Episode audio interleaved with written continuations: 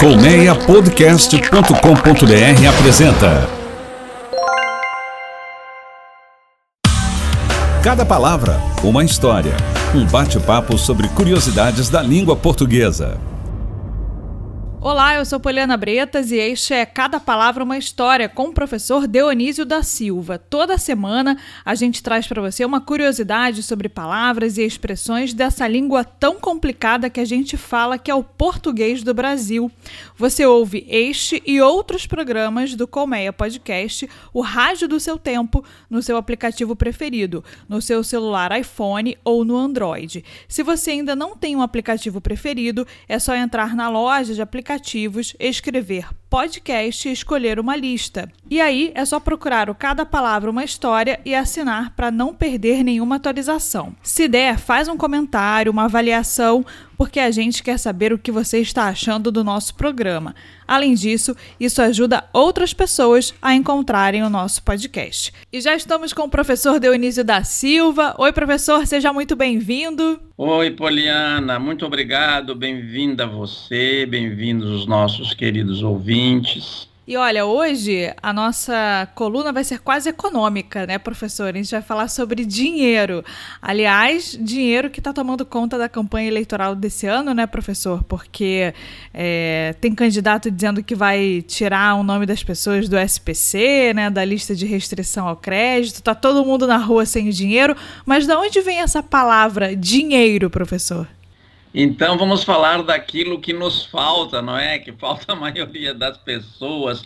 Dinheiro fez um longo caminho, ele vem do, do latim denarius, no latim clássico era denarius, mas quando ah, os romanos invadem a Península Ibérica e se estabelecem em Espanha e Portugal, esse denarius passa a ser pronunciado dinários e depois esse N é nasalado e fica dinheiro. Então, esta é a origem da palavra. Uh, o, o, dinheiro, então, fez uma longa viagem e ele está demorando muito a chegar ao nosso bolso. Eu sugiro que o dinheiro se apresse, porque na língua portuguesa ele chegou rapidinho, mas no bolso e no saldo dos, dos ouvintes, ele tem que vir um pouco mais rápido, porque tem uma coisa ao lado dele que são as contas, que essas vêm rapidinho. É verdade. essas não demoram a chegar e, e nunca tardam, né, professor? Não. Elas nem tardam nem falham. é verdade. Agora, professor, o que o está associado à ideia do dinheiro é a moeda, né? É, e aí, o que, de onde vem a moeda? A moeda, a palavra moeda vem de moneta, que é o nome, um apelido da deusa Juno. A deusa Juno Moneta é, tinha um templo a ela e ali é que eram cunhadas as moedas romanas, o denários e todas as divisões da moeda romana eram cunhadas ali.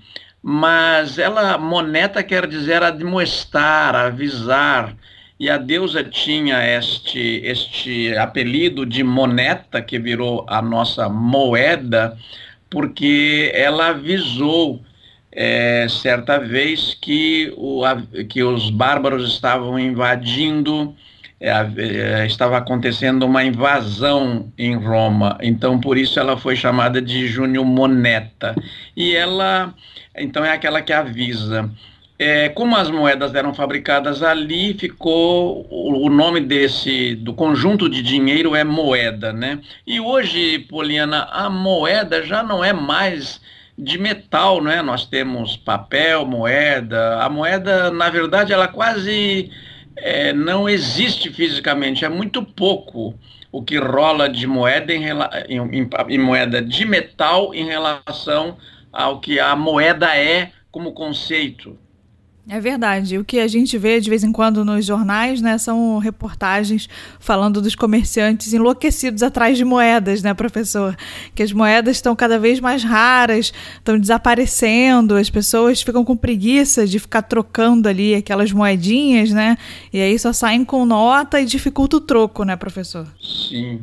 Eu me lembro de uma historinha rapidinha que vou te contar, posso? Claro. Nos anos 70, um sujeito foi comprar um carro e o vendedor é, não aceitou o cheque, Porque tem uma coisa impressionante no Brasil: o banco não aceita cheque. Você, não é? Ou você deposita um cheque no banco, ele só fica dinheiro depois que aquele banco cobrar, quer dizer. É, o banco não aceita cheque, em resumo. Então eles não aceitaram o cheque dele. Ele foi, trouxe uma Kombi cheia de moeda e deixou lá as pessoas contando no fim de semana, porque, tinha que, porque ele pagou em dinheiro e levou o carro. De qualquer modo, o sujeito resolveu entregar o carro contra aquela montanha de moedas. Muita gente está sentindo falta das moedas em circulação também por causa dos cofrinhos, né? Todo mundo tem o um cofrinho em casa para guardar um pouquinho do dinheiro, para poupar, e aí a moeda sai de circulação, né? É, o, e foi bem lembrado porque cofre é um móvel, é um objeto que está nas casas desde tempos muito antigos. Os gregos já chamavam de cófinos, que é cesta. E este é o mesmo étimo da palavra coffin, que em inglês é ataúde, é o caixão, porque neste cesto, nesse cestinho, nesse balainho, eles guardavam as suas economias é, e também este, é, este nome servia para designar o ataúde, a urna em que, eram em, em que era enterrado o, o morto. É, e este, ele veio para o latim, os romanos adotaram esse costume de guardar o dinheiro naquele recipiente, naquele objeto, e chamaram de coffinus. E no francês, como é, misturou com aquela língua dos bárbaros do norte, eles não gostam de ser chamados assim, não é? Os, os, mas os romanos os chamavam assim, bárbaros, porque achavam que eles balbuciavam as palavras, gaguejavam, e eles não pronunciaram nem coffinus, é, cofnos no grego, nem coffinus em latim, mas cofre. E, e, e, desse francês cofre veio para o, o, português cofre. O curioso, Poliana, é que como é, você tem várias imagens de cofre, um cofre grande, um cofre médio, mas o popular é um cofre pequenininho, com uma pequena abertura para pôr a moeda para a economia doméstica, às vezes é um animalzinho, um porquinho, quase sempre é um porquinho, não é? É, um porquinho. e por metáfora, quando as meninas começaram a usar essa caixa, essa calça baixa, essa calça jeans, passaram a chamar o traseiro delas ali, aquela entrada de cofrinho também. Então, olha só a criatividade com a palavra, não é? Um francês não vai entender assim, mas os brasileiros já adaptaram o cofre, deslocaram o cofre de dentro de casa para a calça. É verdade, deposite a sua moedinha, né, professor? é verdade. Agora, professor, ao longo da história, nós tivemos é, o surgimento de várias moedas, né? Inclusive aqui no Brasil, a gente é quase especialista em mudança de moeda, né? Então, é, a gente tem a moeda que é considerada a mais forte do mundo, né? Referência de valor para várias outras, que é o dólar. Nós tivemos já o cruzeiro, o cruzeiro real depois o real. De onde vem, qual é a origem? Como é que foi o surgimento dessas palavras é, que a gente usa hoje é, como nome das moedas, né? Elas também fizeram esta viagem muito comprida, cheia de curvas, se adaptando a cada povo, a cada, a cada tipo de costume. Mas no caso português, ela se chamou real porque tudo aquilo que era ligado ao rei era real. Inclusive corre uma lenda que diz, ah, o, o realengo queria dizer real engenho, mas está abreviado. Não, isso aí é invenção da turma. O, é, Como aquilo... Vila Valqueire era o quinto alqueire. É, se, se cria, se cria uma, uma, uma lenda assim sobre essas expressões. Aquilo que estava ligado ao rei que é uma palavra que veio do latim rex, mas que tem um étimo que quer dizer poderoso, rico, é, tinha valor. Então a moeda chamou-se real. O curioso é o plural, né? Que os portugueses não faziam o plural em reais, mas sim em réis. Já para outros países tem outro nome, como é o caso do. Bom, o português teve real, cruzado, cruzeiro, cruzeiro novo, novo cruzeiro, enfim, hoje estamos no real, há algum tempo caímos no real. Né? É. é verdade. E o dólar, professor? O dólar é por veio do a palavra interessante, né? A palavra veio do alemão Thaler com T H. É, designava uma mina. A, a primeira mina original de onde tiraram esta prata para cunhar a moeda é, hoje estaria em território da Tchecoslováquia. É, do, do alemão ela veio para o português, para o inglês, trocando esse TH por D, então ficou dólar, e como, se, como os Estados Unidos se tornaram a nação mais poderosa do mundo, eles eh, suplantaram com a sua moeda a referência que até então era de Libra. O Brasil, por exemplo, na primeira, na, no século XIX, ele usava a libra para os empréstimos externos. A Guerra do Paraguai foi financiada em libras, porque libra que que também que veio do latim, mas foi para o inglês, quer dizer peso, né? De onde calibrar é uma coisa de medir. E então esta esta esta moeda libra trocou, é, deixou de ser referência e passou a ser o dólar. O dólar ficou tão popular que as pessoas não pronunciam R final, eles têm uma curiosa maneira, aliás, de falar da moeda, Poliana. O povo brasileiro diz um real, dois real, três real, esse não tem plural, né? Nem réis, nem reais, né? E dólares dizem um dólar, dois dólares, três dólares. É. Tem uma expressão que pouca gente conhece, né? Que é aquele dois réis coados, dois mil réis coados. Como é que é essa expressão, professor?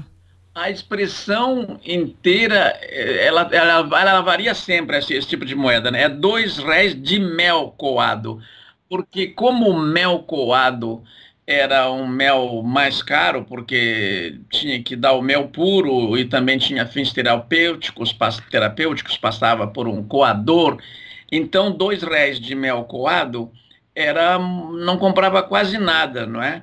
Então, para dizer que uma coisa não vale nada, a pessoa dizia: ah, isso aí é a mesma coisa que dois réis de mel coado. O curioso é que a inflação fez mudar a expressão, Poliana tem um, há uma época em Portugal que a expressão é dois réis de mel coado e depois passa assim, cinco réis de mel coado, dez réis de de mel coado por causa da semelhança da pronúncia de dois com dez. O que eu que acho muito curioso é que parou em 10 réis de mel coado para não valer nada. Ninguém diz, olha, isso aí vale só 20 réis de mel coado ou 2 dólares de mel coado. Não.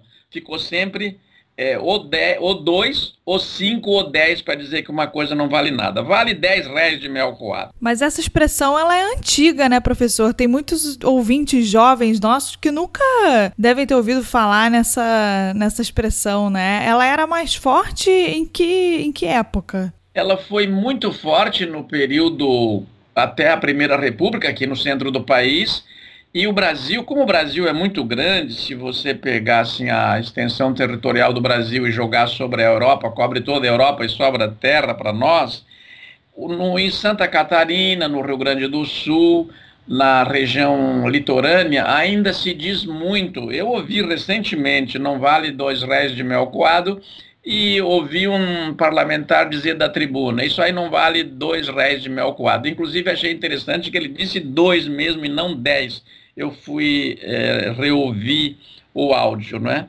Mas eu acho que no eixo Rio-São Paulo essa expressão não, não é muito vigente, é daquelas muito raras. É muito raro, eu quase não ouço essa expressão. Tem um, uma, uma expressão também que as pessoas, que essa sim todo mundo fala, né? Que ela é meio vingativa, de pagar na mesma moeda, né, professor? É, de onde vem essa expressão? Pois é, quando você paga uma coisa na mesma moeda, a moeda deixa de ser moeda e passa a ser um castigo.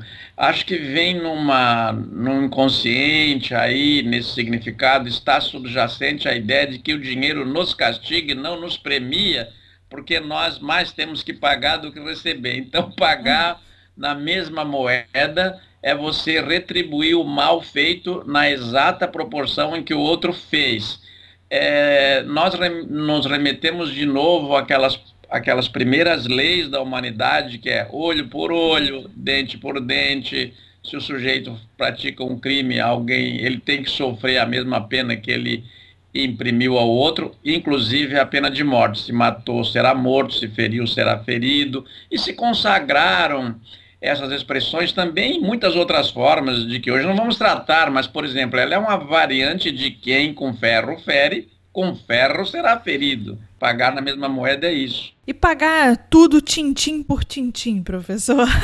Ah, agora voltamos à moeda de metal, né? Porque quando se vai quando se ia pagar uma coisa com moedas, eu acho que hoje, não sei se, se, ocorre, se isso ocorre com muita frequência, com muito pouca frequência, né? Então, a onomatopaica do, da, da, da, que designa o barulhinho de uma moeda na outra é que deu a palavra tintim. Esta é uma das hipóteses, é a mais conhecida e a mais comum. Mas há um etimologista que diz que pode ser que esse tintim seja de origem chinesa, porque os portugueses chegaram à China e negociaram com a China. E na China havia um jogo de moedas em que as, eh, as de campainhas, perdão, um jogo de campainhas em que as campainhas estavam superpostas e cada vez que se tocava numa campainha daquela tocava outra, tocava a, a outra e a seguinte, então era um tim-tim e quando você perdia no jogo, pagava tim, tim por tim-tim, por cada batidinha na campainha. Hum. Bom, tim-tim me lembra um brinde, um brinde então ao seu conhecimento, professor. Ah, muito obrigada, Poliana querida. Você é sempre muito generosa comigo. Eu prefiro, é, é, quer dizer, prefiro não, né? Mas compartilho isso com os ouvintes. Ah, o, tal como para o escritor, no, o nosso programa falado é, só vale quando tem aquela, aquelas, aquelas três partes, né? O que nós dizemos ser pertinente, não é? Então já tem dois aqui, um que diz e outro e aquilo que ele diz. E a terceira é, é ser ouvido. É muito gratificante você ser ouvido, não é? É verdade. E a nossa audiência é sempre muito qualificada, professor. Professor, mais uma vez, obrigada, viu? E até o próximo episódio. Muito obrigado, Poliana, e até de repente. Até de repente. Esse foi o professor Dionísio da Silva, no Cada Palavra uma História, sempre uma curiosidade sobre palavras e expressões da nossa língua portuguesa. Novos episódios toda terça no seu aplicativo de podcast preferido ou então no colmeiapodcast.com.br. Estamos também no Twitter, no arroba Palavra História. Antes de terminar, uma dica para você que tem filhos pequenos, netos, sobrinhos e afilhados. O Colmeia Podcast produz o programa Pequenos Viajantes, Grandes Aventuras com a Renata Rodrigues, que te ensina a planejar e aproveitar o melhor da viagem com as crianças. Confere os pequenos viajantes, grandes aventuras em colmeiapodcast.com.br ou no seu aplicativo de podcast preferido. O Cada Palavra Uma História fica por aqui. Eu sou Poliana Bretas, um beijo grande e até o próximo episódio. Cada palavra, uma história. Um bate-papo sobre curiosidades da língua portuguesa.